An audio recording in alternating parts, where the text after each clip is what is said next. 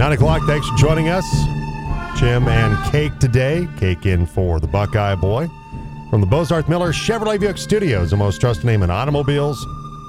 The good, the bad, the ugly from the weekend. Good, the Broncos finish the season on a high note. The bad, it took until the final couple of games, Nathaniel Hackett getting canned for the Broncos to get it turned around. So we got some thoughts on that today. Prediction on uh, tonight's Georgia TCU game. Text or call us 970-242-1340. Also, uh, Sean Payton, along with Jim Harbaugh, will be interviewed by the Broncos. Looks like they've also reached out to the Cowboys about Dan Quinn. And uh, joining us right now to talk about all things Broncos, 850 KOA, Broncos Radio Network, Broncos Country Tonight co-host Benjamin Albright. Benjamin, it's been too long. How you doing, man? I'm doing pretty well. How about yourself? I'm doing fine. Happy New Year, by the way, sir. Happy New Year to you as well. Well, a new year and a new coach for the Broncos. That's uh, that search begins this week. Jim Harbaugh uh, will be interviewed by the Broncos this week. Sean Payton, who confirmed it on Fox TV, will be after the, the 17th because he's still under contract to the New Orleans Saints. And it looks like Dan Quinn also will be interviewed by the Broncos uh, down the road. Got to take us through. Let's start with Jim Harbaugh since he'll be the first one out of the gate here. Uh, Harbaugh, obviously, with the connections, Benjamin, to the, the Penners who are at Stanford, Condoleezza Rice, who has a very close connection to, to Jim Harbaugh as well, dating back to his time as the Stanford head coach. With Jim Harbaugh, when you look at him, what are the concerns for you uh, as far as him being a Broncos head coach moving forward? Well, the concerns would be that he's a guy that uh, you know his his style wears on you, and he, he generally only lasts at a place about four or five years. Uh, but that's the shelf life for an NFL coach most places, if we're being honest. Um, so, you know, I, I think that uh, there are people that are concerned that his game is, or his coaching style is more suited for the collegiate game, where you get a fresh supply of athletes every four years. The roster is constantly turning over. Um, although he's had success at every level, including the NFL. So, uh, I, I think that uh, he's probably one of my two favorites for the job, but I, I do think there's some concern about the way that he is, being an odd person, and, and the style with which he coaches, uh, wearing on people. What are the positives of Jim Harbaugh in your book? No, he wins. I mean, he wins everywhere he goes, uh, and, and, and he wins big. Um, you go back and you look at, at what he's done at, at various different colleges, and, and obviously with the 49ers. I mean, the man went to a Super Bowl with Alex Smith and Colin Kaepernick. So uh, I think that uh, uh, he can win. He, he will win everywhere he goes. He's never lost, and, and I do believe that uh, uh, that success is, is ultimately why you're in the game, right? Uh, you know, obviously, and I think in the case of Jim Harbaugh, as you mentioned, took the, the Niners to the Super Bowl, lost to his brother uh, John and the Baltimore Ravens. Went there with Alex Smith and Colin Kaepernick. He's he's he's he fits the mold in that having a, a guy that's been a coach in this league and not turning to the you know once again another first time head coach. Uh, Nathaniel Hackett, Vic Fangio, and, and obviously Vance Joseph prior to that. That Harbaugh has been there, like you said, wherever he's been, whether it's San Diego back in the day, Stanford and, and Michigan, and likewise San Francisco. The guy knows goes how to win football games, regardless what what level he's coaching at. Well, yeah, you know it's a proven pedigree, and uh, and, and I think that's something that Denver definitely needs: an adult in the room and a pedigree to you know to match to be able to bring them back to the level they want to be at. How much say could he potentially have in personnel? Because that was something I believe it came up in the Carolina Panthers discussion with David Tepper with Harbaugh about how much you know, allegedly how much control he would have in regard to personnel. How do you see that if it is Harbaugh, Benjamin? How do you see that playing out in Denver? Well, you know, George Paton is one of the most respected talent evaluators in the league. Won an award from his peers, uh, you know, for his abilities with with that. I think that initially uh, Jim Harbaugh would try to work that out with George Paton and uh, would try to coexist. Uh, if that doesn't work out, uh, Ed Dodds is an assistant in uh, in Indianapolis, and that's kind of his guy. And I would imagine that if that didn't work out, he would uh, try to bring Ed Dodds over. Do you see Jerry Rosburg having a place in Denver. I, I, know with Jerry that he's kind of weighing whether or not he wants to, to go back to being retired. How much fun that he, you know, did he have uh, doing this? It seemed like he, he really enjoyed being out with the players and, and coaching once again. And I think he had a very positive impact on this team. I think he'd be a great uh, addition down the road as a special teams coordinator. He's you know that's what he's his stock and trade is. Do you see because the Harbaugh connection, Rosburg maybe reconsidering retirement and and staying in Denver? Uh, I think it's possible, you know, and it's, it's possible he could wind up as a special teams coordinator on on a staff here in Denver. Um, you know, it really just depends on what those coaches, you know, if they already have a guy, and, and then whether or not Rosburg actually wants to do it, or whether he wants to go back to the job he was doing uh, before he came to Denver, which was helping guys who were out of the league find jobs in the you know in kind of the civilian world, and you know he enjoyed doing that too. So uh, I, I think there's a place for him here if he wants it. The question is whether or not he wants it. I know Dave Logan, Benjamin asked uh, Jerry yesterday during the post game about possibly being interviewed for the head coaching job. He's 67.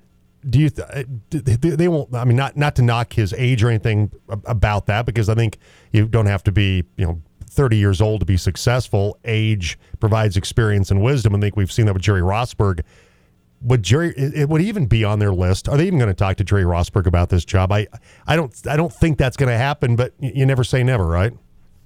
Well, I think they would give him a courtesy interview if he asked, but I also think Jerry Rosburg is too classy to ask for that, knowing right. he's not going to get it. So um, I, I think that's kind of the, the situation or the scenario there. I mean, he knows he's not being seriously considered for the job, um, even though I thought he did a pretty good job over the last couple of games of uh, reigniting the professionalism of some of these players, you know, down the stretch after that Rams collapse on Christmas. So, uh, do I think that he is owed a courtesy interview if he wants one? Yeah, absolutely, I do. Uh, but I also think he's too classy to, you know, to demand one.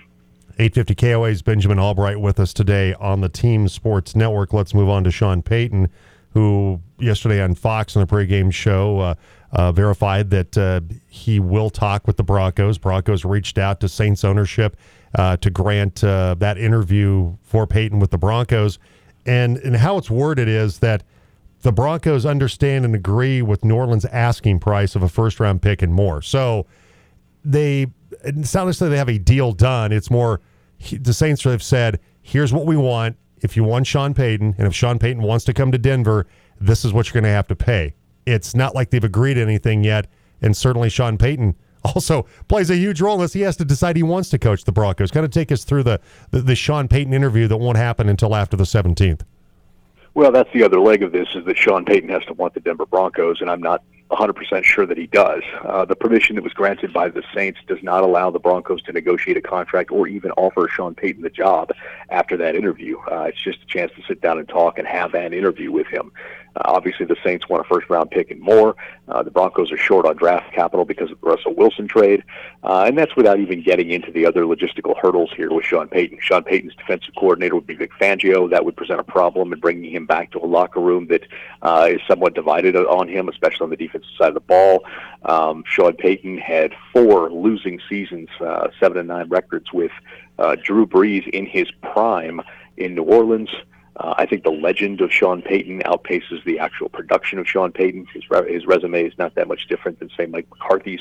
Um, so, you know, I think there are some other things there in place, and then it's not even getting into Bounty Gate or any of that stuff um, that, uh, that, that maybe put a pause on that. Sean Payton's a big name, but I'm not sure that Sean Payton's coaching resume matches up to Sean Payton's big name. It also seems like there's there's been a lot of hype about Payton because when he was on uh, Colin Cowherd's show about what he would do to fix Russell Wilson. You know, cutting up Russell's best plays, and we're going to play the hits with with Russ, the stuff that that, that speaks to his skill set. That that kind of I think led some people, Benjamin, to believe that that Payton would be really interested in in coaching Russell Wilson. I, I think there, he was just answering a question about what he would do to fix a, a particular player, and that player happened to be Russell Wilson. I, so I, I I tend to agree with you a little bit that I think Sean Payton while he's been to two Super Bowls, won a Super Bowl, there's there's a level of overhype when it comes to Sean Payton. Plus, there's also the thing too that that he wants to have, at least what we hear, a greater say in personnel. And how would that work with the the other Payton, spelled differently, and George Paton? Yeah, that's that's the other part of this too. I don't believe George Paton would be the general manager of the Broncos anymore. I believe that Sean Payton would bring his guy in, which would be Ryan Pace. Ryan Pace was the general manager of the Chicago Bears, who famously traded up one spot with no competition to draft Mitchell Trubisky over Pat Mahomes. Uh, and so, you know, I mean, that's that's another thing you kind of have to look side-eyed at a little bit. Uh, with Sean Payton and answering the Russ Wilson question, yeah, I mean, I think that's what it was. He was just answering a question about a guy on a show because what Sean Payton runs on offense, which is a lot of in-breaking routes, Mills concept, dagger, dino, uh, square ends, and slants, uh, doesn't mesh with what Russell Wilson does well, which is throw outside the numbers and not really look over the middle of the field. So that presents yet another kind of oddity in this in this situation. You mentioned that, that Sean Payton has put together his his staff, and Vic Fangio, former Broncos head coach, would be his DC. Who else has he has he mentioned as possible members of a of a staff? If for somehow you know for some reason this all comes together and it, they can find a way to make it work with with Vic coming back and and all those things. Who else have you heard Benjamin's on that staff for Sean Payton? Well, there's a possibility that Rob Ryan would be on that staff. There's a possibility Pete Carmichael would be on that staff. Um, you know, he, he would be looking for a solid offensive line coach. So uh, there's a possibility, uh, you know, Aaron Kromer would be on that staff, people like that. Um, I, I don't think any names that the, the casual football fan is really going to be familiar with outside of maybe Rob Ryan. Uh, most of these guys are just NFL lifers at, at, at various different position groups. Benjamin Albright, 850 KOA, Broncos Country tonight, uh, joining us on the Jim Davis Show on the Team Sports Network. And I mentioned that uh, NFL Network's Ian Rapoport uh, reporting that uh, the Broncos have requested an interview with Cowboys defensive coordinator Dan Quinn. He was one of the finalists for the, the job in Denver when uh, the Broncos ultimately hired Nathaniel Hackett. So it looks like Dan Quinn could be back in the mix once again to be the head coach of the Broncos. Yeah, he could be. And, and in the interest of full disclosure, I have a little bias. I know Dan. Uh, I was pulling for him in the last cycle. I really wanted him to get the job. I, I thought he was the right guy for the job. Uh, I still think he could be the right guy for the job. Uh, you know, if Dan Quinn does come, he probably brings Brian Schottenheimer with him uh, as, as some type of either offensive coordinator or quarterbacks coach. Schottenheimer was Russell Wilson's uh, offensive coordinator 2018 to 2020 when he had the, the, his best production stretch.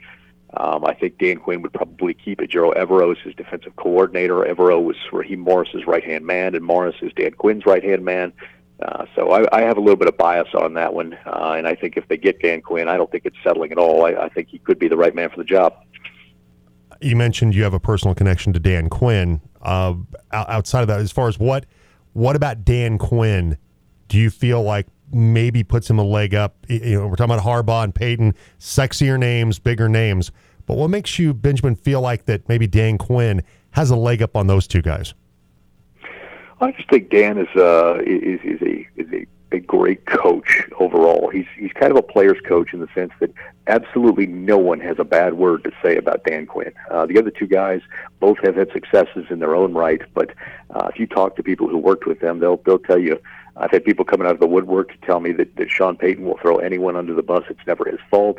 I've had people coming out of the woodwork to tell me that Jim Harbaugh's a jerk and very tough to work for. You won't find a person who worked for, with, or played for, or with Dan Quinn that has a bad word to say about him. Uh, he has had a track record of success. He's been to a Super Bowl.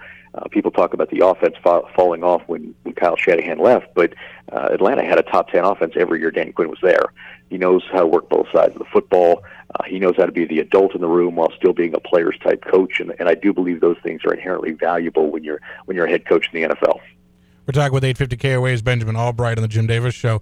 Uh, you mentioned Ejiro Evero, and I've seen a list that says that he is potentially going to get an interview for the head coaching job. Where do you see Ejiro Evero's career going? Do you think he would want to come back if he's offered the DC job again for next year with the Broncos? Do you think he'd be willing to stick around as DC next year? Do you think he's going to get interviews elsewhere for other head coaching positions? Where do you kind of see uh, Ejiro Evero going uh, for next year? Well, a couple of things. First of all, he will get a head coaching interview with the Broncos. Do I think he's? Uh, I think he's the fallback option if none of the big three take the job.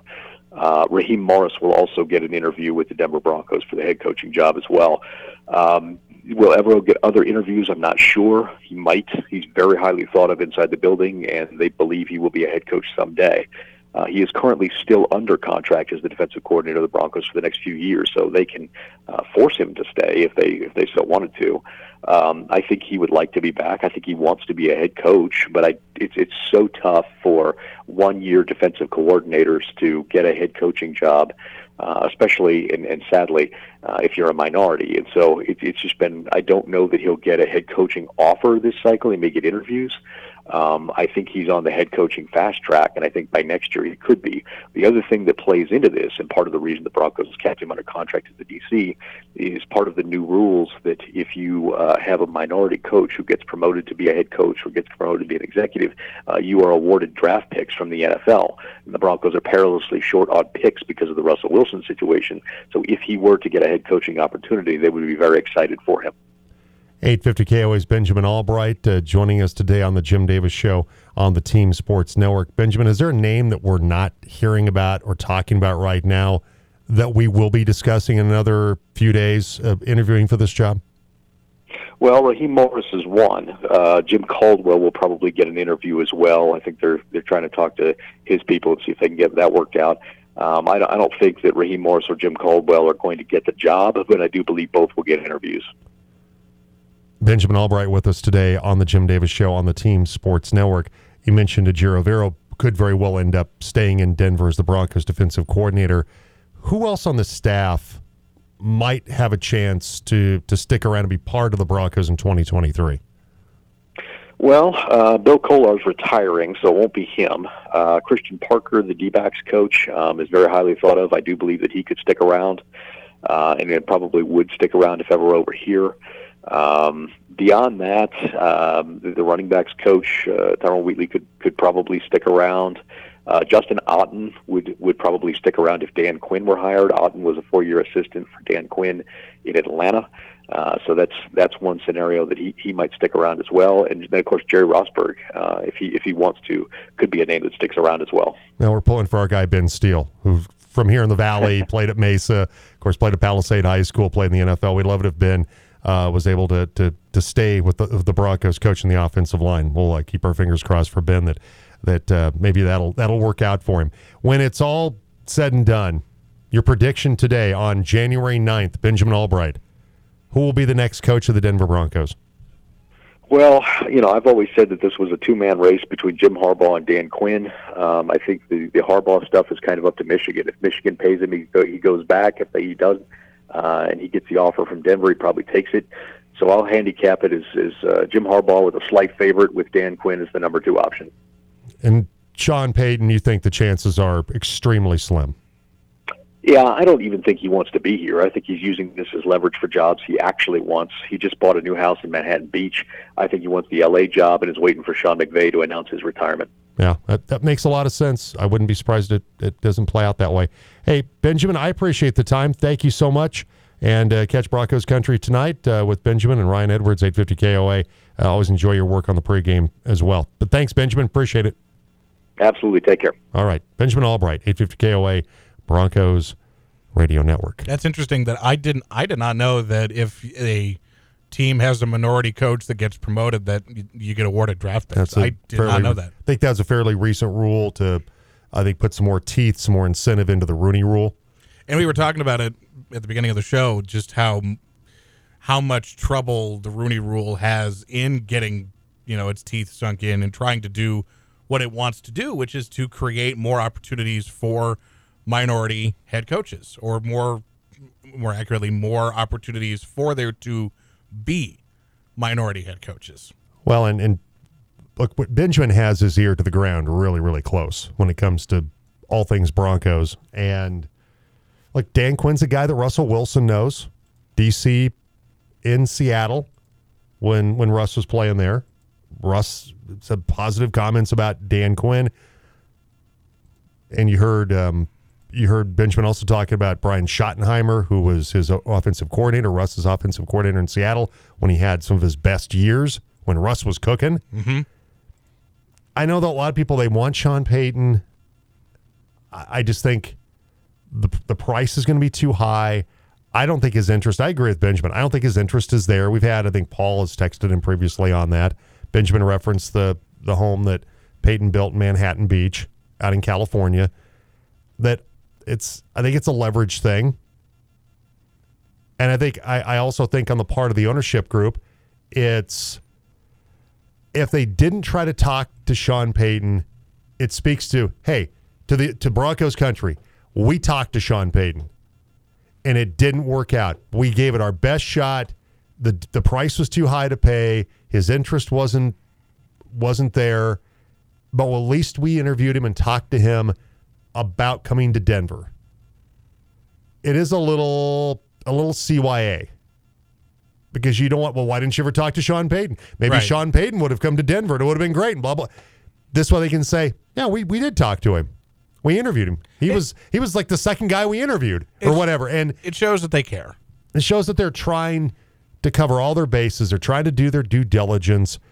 They're trying to, to vet guys that they feel like are are are good candidates for the job. And Sean Payton, and I and I, I agree with a lot of the things that Benjamin was saying about Sean Payton. I don't dislike Sean Payton I do personally, personally, but but I you know the things that he's talked about, you know, throwing guys under the bus and things like that. That's that's what Sean Payton's done. And number one, if Vic Fangio has to be his DC, that could be a problem. that could be a massive problem. because there are guys on this team that played for Vic that aren't that aren't fans of him, and so you're going to try to get them to buy into him coming back. Or you have Ejiro Evero who guys really like, and you're going to have Vic Fangio replace him, and that's going to be a tough sell to some people. And this is where I think George Paton's role in this head coaching search is going to be huge because the owners were not here for Vic Fangio. They don't know what Vic Fangio was like or how he operated or how he interacted with the players. George Paton's got one year of experience with Vic Fangio and how that played out. He's ultimately the guy that fired him.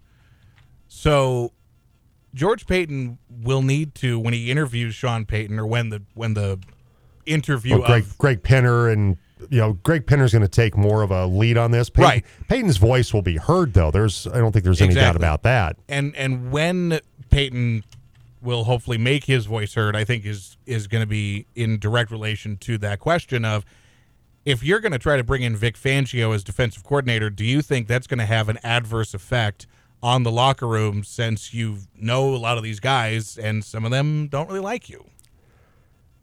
To, to put it one way. And, and and look, Ryan Pace was a disaster as the GM in Chicago, as as Benjamin mentioned. Traded up, didn't need to, but traded up to get Mitchell Trubisky when over Patrick Mahomes. when Patrick Mahomes was there. So if those are guys that he has to have, I don't think it's probably a formula that's go- that's going to work for the Broncos. Yeah. Harbaugh Harbaugh's intriguing. Harbaugh has shelf life. Benjamin makes a good point though. Four or five years in the league.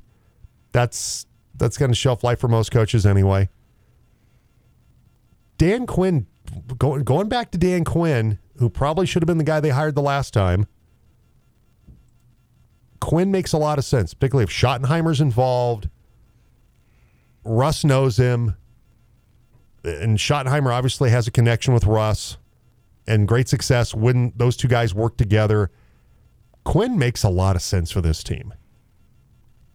And and I, I don't I don't I don't I don't see it as Dan Quinn and Russ being this collaborative Nathaniel Hackett like thing No, because number one, that didn't Dan, work. Dan Quinn's a defensive guy.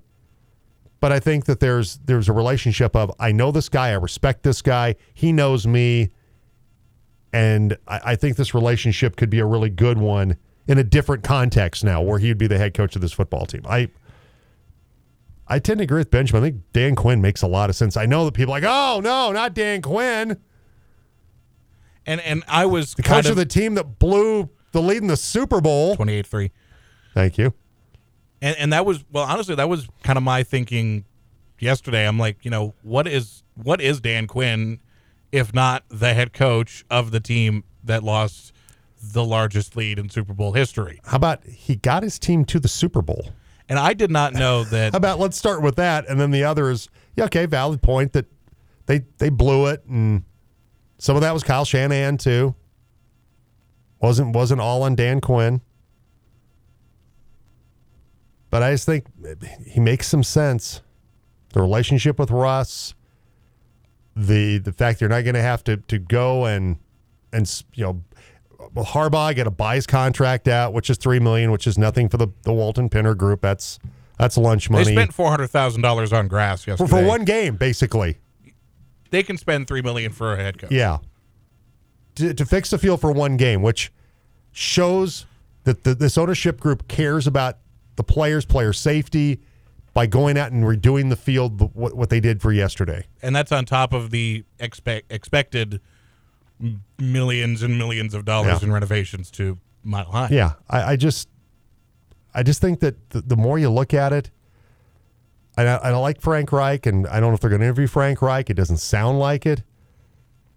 Dan Quinn would probably make some sense for this football team, in terms of what you have to, what you don't have to give up, the relationship, and if Schottenheimer's involved, it could prove to be a really good thing. And hopefully, Ejiro Evero will will stay on and and and work for for Dan Quinn, get another year of experience and then probably at some point he'll have a chance to be a head coach. Uh, before we take a break, who do we have here on the Chick Fil A Breakfast Team phone line? It's been a while from since we've heard from who is normally first in the door, Joel. Oh, Joel calling in. Joel, where you been? I, I was ready. To put your, I was ready to put your picture Hi, on the Paul. carton. Sorry, guys. Yeah, it's been uh, during the season. It, wa- it wa- it was hard to get motivated to call in, but my work schedule's been a little bit different than it was previously. That's- but that's okay. Little, you know, end of season conversations, right? Absolutely. Well, it's, it's good to have you with us. So, uh, what, what's your take on where Denver goes next? You know, I I've been all over the board on this, and I'll and I'll be honest with you about that. I you know I immediately my my immediate reaction is, hey, you got to have an adult, right? You you saw the impact that uh, Jerry Rosburg and, and somebody that can relate to the players. Yeah. Even even though Jim Harbaugh is known to be kind of a jerk, um, his players overall have really liked the guy. And you look at the way that he's um, you know, that he's handled, you know, odd situations like, say, Colin Kaepernick, the way that he leveraged Colin and, you know, a non traditional quarterback, all those things. And then on the other side of the board, and, and I realize that, that the Broncos fan base can't take another rookie head coach that, you know, that flops, but you can't write those guys off. If you look at this, you know, the, the playoffs this year, I think you've got nine head coaches in the playoffs this year that are maybe not in the first year as a head coach, but are first their first job as a head coach. Right. So a majority are guys that you know you got the right hire. If you look at last year's coaching cycle, I mean we we hired pretty much the one wrong guy out of the cycle last year. Oh, absolutely. All the other guys have been successful. yeah, Kevin O'Connell did a great job in Minnesota. Guy the Broncos interviewed last year. Yeah. So I, I, I just think I don't want to fully discount, and, and and I it was interesting that you know that Benjamin said that you know Ejiro um, uh, is potentially that that guy if it's a rookie head coach that he's that guy, and, and I'm glad that there's that potential there. I'm just you know hearing hearing you guys talk about Quinn and and he's not that glitzy glamorous hire. I'm not a huge Sean Payton guy. I agree with everything that you guys have said and that that Benjamin has said. I think he benefited immensely from his time with Bill Parcells. That you know, you get a little bit of that luster by proxy, right? And then then also, um, you know, he benefited from having a, a Hall of Fame quarterback. You know, there's always that synergy, right? Great head coaches typically have great quarterbacks during their careers. So, I don't, I don't know. Again, you know, quick to throw guys under the bus and that type of stuff. So at this point, uh, I would say that. Uh, the two guys that I'd like to see is is Dan Quinn, um, obviously, and I like the fact that there'll be some level of continuity because, you know, as he's saying, you bring in Schottenheimer, and then there's also the rumor that uh, he would retain Evero as the head coach or as the defensive coordinator, so you get that continuity on the defensive side of the ball. And I, I actually worked uh, for years for a business consulting firm, and one of the things that I've always said the huge mistake that new regimes make is cleaning house. Yeah. And you, you know, if you go in, and one of the things that we always evaluated was, hey, this isn't broken. You've got all these other things that you need to fix. You need that personality. You need that general. You need the guy that's going to oversee everything. But if you've got a great defensive coordinator, the unit played well, that that kind of good old boy mentality where I'm going to come in and bring my guy because I want to give my guy an opportunity. That's just not a good business model. The, the the good business model says fix what's broken, retain what's not, and move forward. And, and I think there's a lot to be said for that. So right now, and again, I'm all over the place on this. You know, it'll probably change again as we go through the cycle. Is I, I would say that Dan Quinn, you know, would be the guy that I would hope, and then I'm kind of with Benjamin. You know, Evero would be number two. And I, again, I'm with you guys. I had no idea that there's also draft pick compensation if, if you, re, you know, promote a guy internally to head coach who happens to be a minority. That there, that, that's uh, that's a pretty valuable commodity there. Absolutely. Hey, Joel, always great to hear from you. Happy New Year, sir. And uh, don't be a stranger, okay? All right. Thanks, guys. All right. Take care. All right. Joel. In the door today, not the first one on the door. Well, actually, yeah, he's the first one. First phone call. First phone call today. A lot of text. Do we have some more text, by the way, since my text line is still not uh, operative over in my end? Yeah, we got a couple. We got Andy wishing our colleague, the Buckeye Boy, a happy birthday today. That's is, right. It is his birthday. Which is why I'm here and he's not. We got Mountain Dave uh, says, not really football related, but I felt that Jerry Rosburg was so familiar to me when he spoke, and it wasn't until yesterday that I realized he reminded me of the late Ed Tooker, my wrestling coach at Mesa Junior College in 1967. His demeanor sometimes hid the passion for the kids and the sport that he coached. I was blessed to have had two coaches in such my life. Coach Lowry Bishop uh, was another. And then from Dylan today, the good, good, the bad, and the ugly. If you want to cue the music, if you got it in front of you, I certainly do. Good, the Broncos, Avs, and Nuggets. The bad, not just the Broncos, but there was a lot of bad football this season. The ugly, the Packers player shoving the Lions trainer. We talked about that. Quay Walker, the rookie. Stupid. Just dumb. Especially, and, and it, it's it can't be understated that it's not just that he shoved a trainer out of the way who was trying to deal with an injured player. It's that he did it the week that we were celebrating athletic trainers and medical staff of NFL teams for the hard work that they did to save a man's life this past week. So read the room, buddy. Read the should should room. Never, should never shove a trainer, even regardless what what the week is and what you know the, the renewed focus on. Exactly. It's like, what are you doing that for? Don't be an idiot. Don't be a fool. Don't be stupid. All right. So we'll take a break. We'll come back. We got this day in sports history on the way. Also, we'll uh, look back at this weekend for Colorado Mesa basketball. Both Maverick basketball teams sweeping the weekend against Chadron State and Colorado Christian. That's coming up next on the Jim Davis Show on the Team Sports Network online at the team1340.com. I'm a big sports addict. I like sports. Sports. Sport. This is the Jim Davis Show on the Team 101 FM, 1340 AM, Grand Junction, 102.1 FM, Delta Montrose. 936. Thanks for joining us. I'm Jim along with Cake in for the Buckeye boy who's celebrating his birthday. What, he's 40 today, I believe? That sounds right. Wow. Man, that makes me feel old. That guy's 40 years old. Because I've, I've known him since, gosh, I think he's five, five or six years old. Wow. Yeah.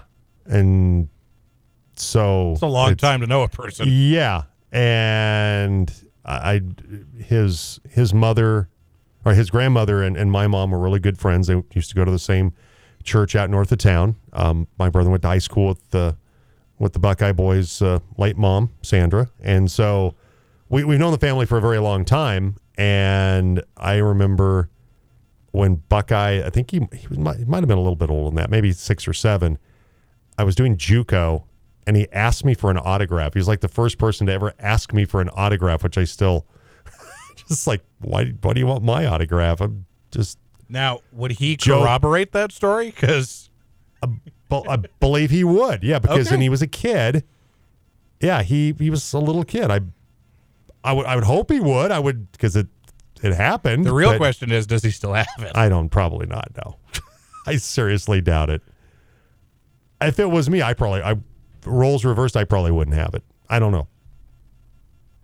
I um, but yeah, so I, have known him a very long time, and happy birthday today to the Buckeye boy. Which I said, do we want to call you like Buckeye man at some point, or I mean, but it's he's Buckeye boy. It's no matter Buckeye how boy. no matter how old he he becomes, he's always going to be the Buckeye boy. Exactly. Buckeye man just doesn't uh, just doesn't roll off the It tongue. sounds like a really like you have like A tier superheroes, your your Spider Mans, your right. it, it that sounds like an F tier. Exactly. It sounds like a a I'm B- the Buckeye a Man. B or C yeah level superhero. The Buckeye man. here here comes the Buckeye Man. Buckeye Leaping. boy. That seems better. That's that's perfect. All right, so Colorado Mesa women's basketball, they got off to a really tough start this season. Lost a lot of talent with Danny Turner's graduation, Kelsey Siemens, among Mariah others, Martine. Mariah Martine. But uh, this young Maverick basketball team for Taylor Wagner's starting to put it together. They've won three straight. They uh, picked up a 76 to 31 win against Chadron State, and then against Colorado Christian played even better defensively, holding them to to 29 points in a 52 to 29 victory. After the game on Saturday, Dave Yonke, CMU Sports Information Director, talking with Taylor Wagner about a successful win against Colorado Christian and a great defensive effort on back-to-back nights. Wagner, Dave. Yeah, I got head coach Taylor Wagner with me. Coach, you got to be impressed with the defense your girls played tonight. That's seven straight quarters now, holding them under ten, under holding an opponent under ten points. Just talk about their effort on the defensive end. Yeah, I mean they they're doing a great job. They're working so hard on defense they forgot about our offense. you know, I mean, but I'm I'm happy for them. That's what we want. We need to continue to do that. Um, but yeah, things are going the right way. But you, you got to show up every game we play. So we got a tough one, tough two next week on the road going up to South Dakota.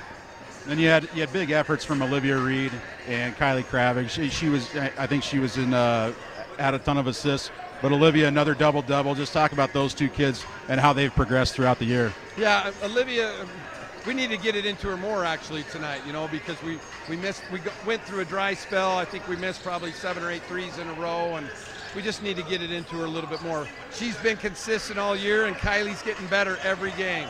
So you know, she has to guard the best player, handle the ball, distribute the, you know, distribute the ball, run her off. You know, I mean, it's, I'm impressed with her. So uh, she's going to keep grinding for us, and hopefully we got a few more people that step up, and we're a little more balanced every night.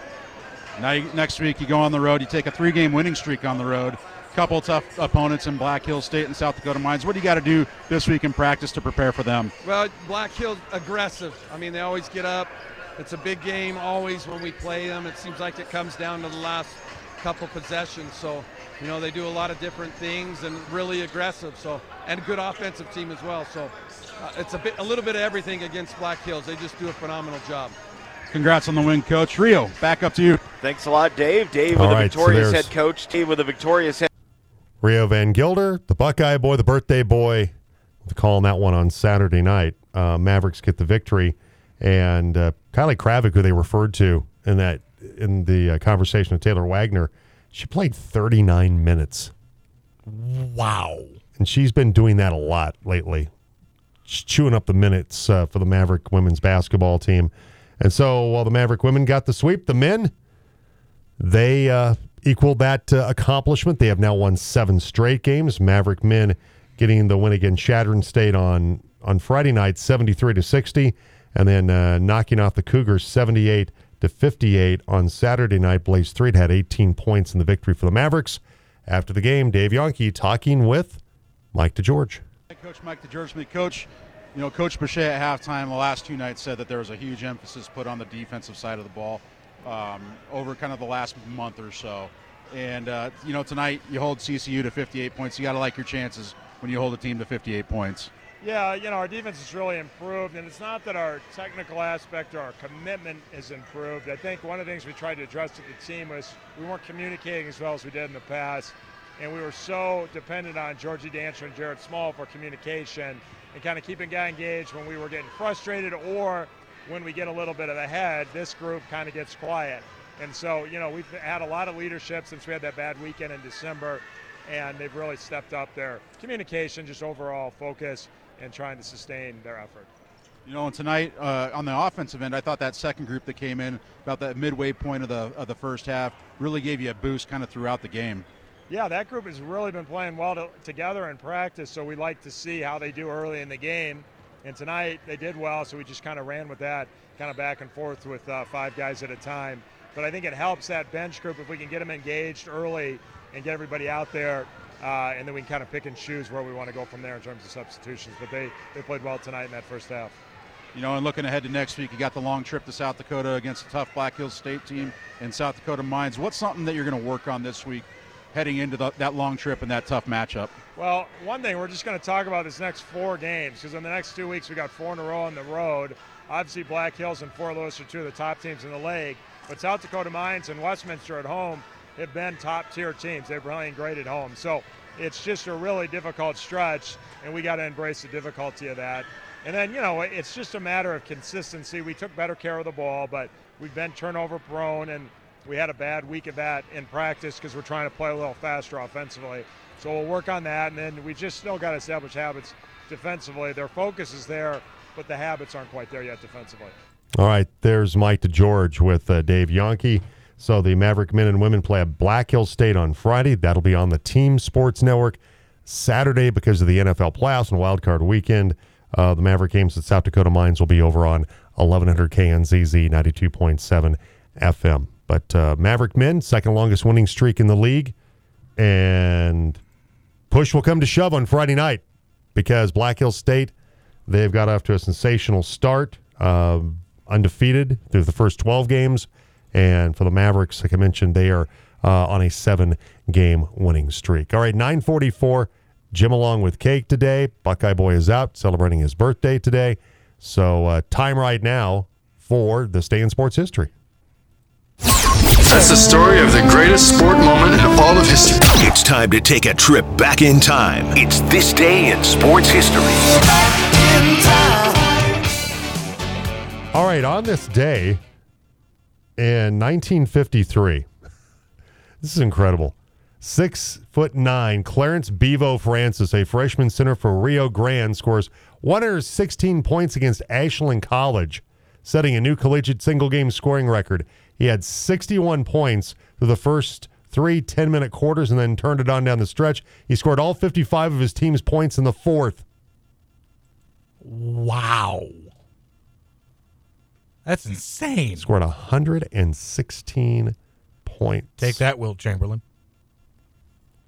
So, but later that later that year, though, the NCAA revoked his 116 point game from the record books, citing that Ashland was only a two year college and thus an unfair opponent. Oh, what? Jack Duncan scored 87 in the game. It got kicked out for the same reason. But then, about a year later, Bevo Francis scored 113 against Hillsdale, a four year school. That time it counted remains the most points ever. So he was three points off what he did before. Wow. Also, uh, for the Buckeye boy, his beloved Browns, this is a dark day in Browns history. Art Modell, back in 1963, fires the legendary coach and namesake of the team, Paul Brown. And then later, Art Modell would just move the Browns to, to Baltimore to add to the insult to injury. Oof. All Paul Brown did was lead Cleveland to seven championship games, won three of them, and only once in his 17 years did they have a losing record. And the team was named the Browns in 1946. It was a a uh, name the team contest, and Browns ended up being the the name. Originally, they were going to be called the Cleveland Panthers. So there was a semi-pro team that was called the Cleveland Panthers. So that's how they ended up becoming the Browns. So there we go. That's this day in sports history.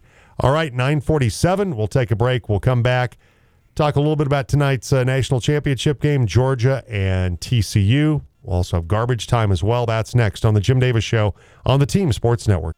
Yeah, I think they're like the best on the radio.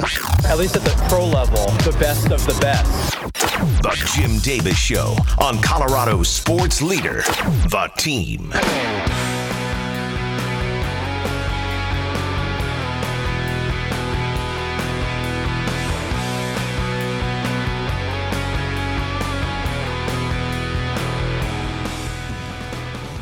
Welcome back, 950. Jim along with Cake today. Buckeye Boy out celebrating his 40th birthday. Coming up on tomorrow's program, it'll Mav Day. We'll also have uh, Wyatt Thompson, voice the Kansas State Wildcats. Our college football insider will look back at tonight's national championship game between Georgia and TCU. So I believe it picks. I picked Georgia on Friday. That sounds right. I think actually we all picked Georgia. Are you? Are you? Okay, what are you rooting for more? A first ever college football playoff back to back championship for Georgia, or a TCU upset? I would love to see a TCU upset for sake of just the story. You know, it would be such a cool story to be like, hey, here's, you know, here's a chance for the uh, Cinderella story to really manifest itself with with everything that. I mean, because what what was it? They were like the least odds on to win or even make it to the national championship They were game. five and seven last year. so there you go. I mean, But the thing that what Sonny Dykes inherited though from Gary Patterson was a, a program in the Big Twelve that was in terms of recruiting right there with Texas and Oklahoma. In terms of the talent they were bringing in, it just wasn't coming together the last few years for Patterson, where the defense really started to drop off, and that always had been TCU's claim to success was really good running game and a, a, a tremendous defense. Sonny Dykes comes in from SMU, uses the transfer portal to plug some holes. Max Duggan reclaims his job, first game of the season, Right. in the second half of the game at Colorado. And he goes on to have a, a year where he's the runner up for the Heisman Trophy. They've got speed. They've demonstrated, particularly in the Michigan game, they can match physicality. And that will be the key tonight with Georgia and, and what they bring to the table in terms of that defense, which um, you mentioned uh, Quay Walker, the who ran into uh, who hit the trainer, part of that Georgia team last year, really good defender for that, that Georgia Bulldogs football team. They lost guys like him right. uh, on that side of the ball, but, but Kirby Smart able to, to reload that defense. Stetson Bennett, who's 75 years old, just keeps playing great football. I- just think tonight, if TCU is going to win, and look, Georgia's got speed, but TCU's speed has to be the advantage that they have tonight. Right. I think physically they'll match up. I still think Georgia's going to win tonight. I think it could be a heck of a game, though. I think it could be a lot of fun tonight. All right, on the team tonight, though, we'll have Nuggets basketball, and it's not just any old matchup. It's Nikola Jokic and the Nuggets taking on LeBron James and the Lakers tonight. Pregame at 6.30. Let's quickly hop into the dumpster. It's garbage time. We're taking out the trash. It's garbage time on the Jim Davis Show on the team. Oh, I love trash. All right. Uh, we were talking earlier with Benjamin Albright about uh, Jim Harbaugh interviewing with the Broncos. We know that uh, Harbaugh talked to David Tepper, Carolina Panthers owner, but it sounds like the Panthers are out. According to Mike Sando from The Athletic, that the Panthers um, had a conversation, well, Harbaugh had a conversation with David Tepper. Uh, everybody said that that conversation was not an official interview.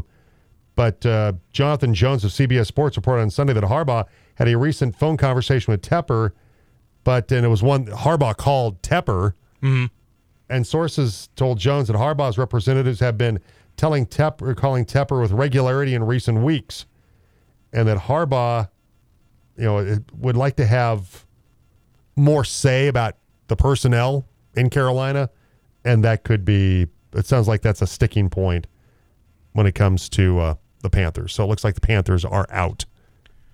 Speaking of the Panthers, and we mentioned this when we did went around the NFL, Sam Darnold's numbers, despite getting the win, Sam Darnold, 5 of 15, 43 passing yards, no touchdowns, two interceptions, and a passer rating of 2.8. Ooh. Yet they still got the win. So, hey, you know what? Congratulations, I think, to the Panthers. Why Way- not? Way to go. Uh, one more with Quay Walker, the Packer rookie that shoved the trainer last night. He has apologized for that. Uh, of the Detroit training staff came onto the field to check on an injured player.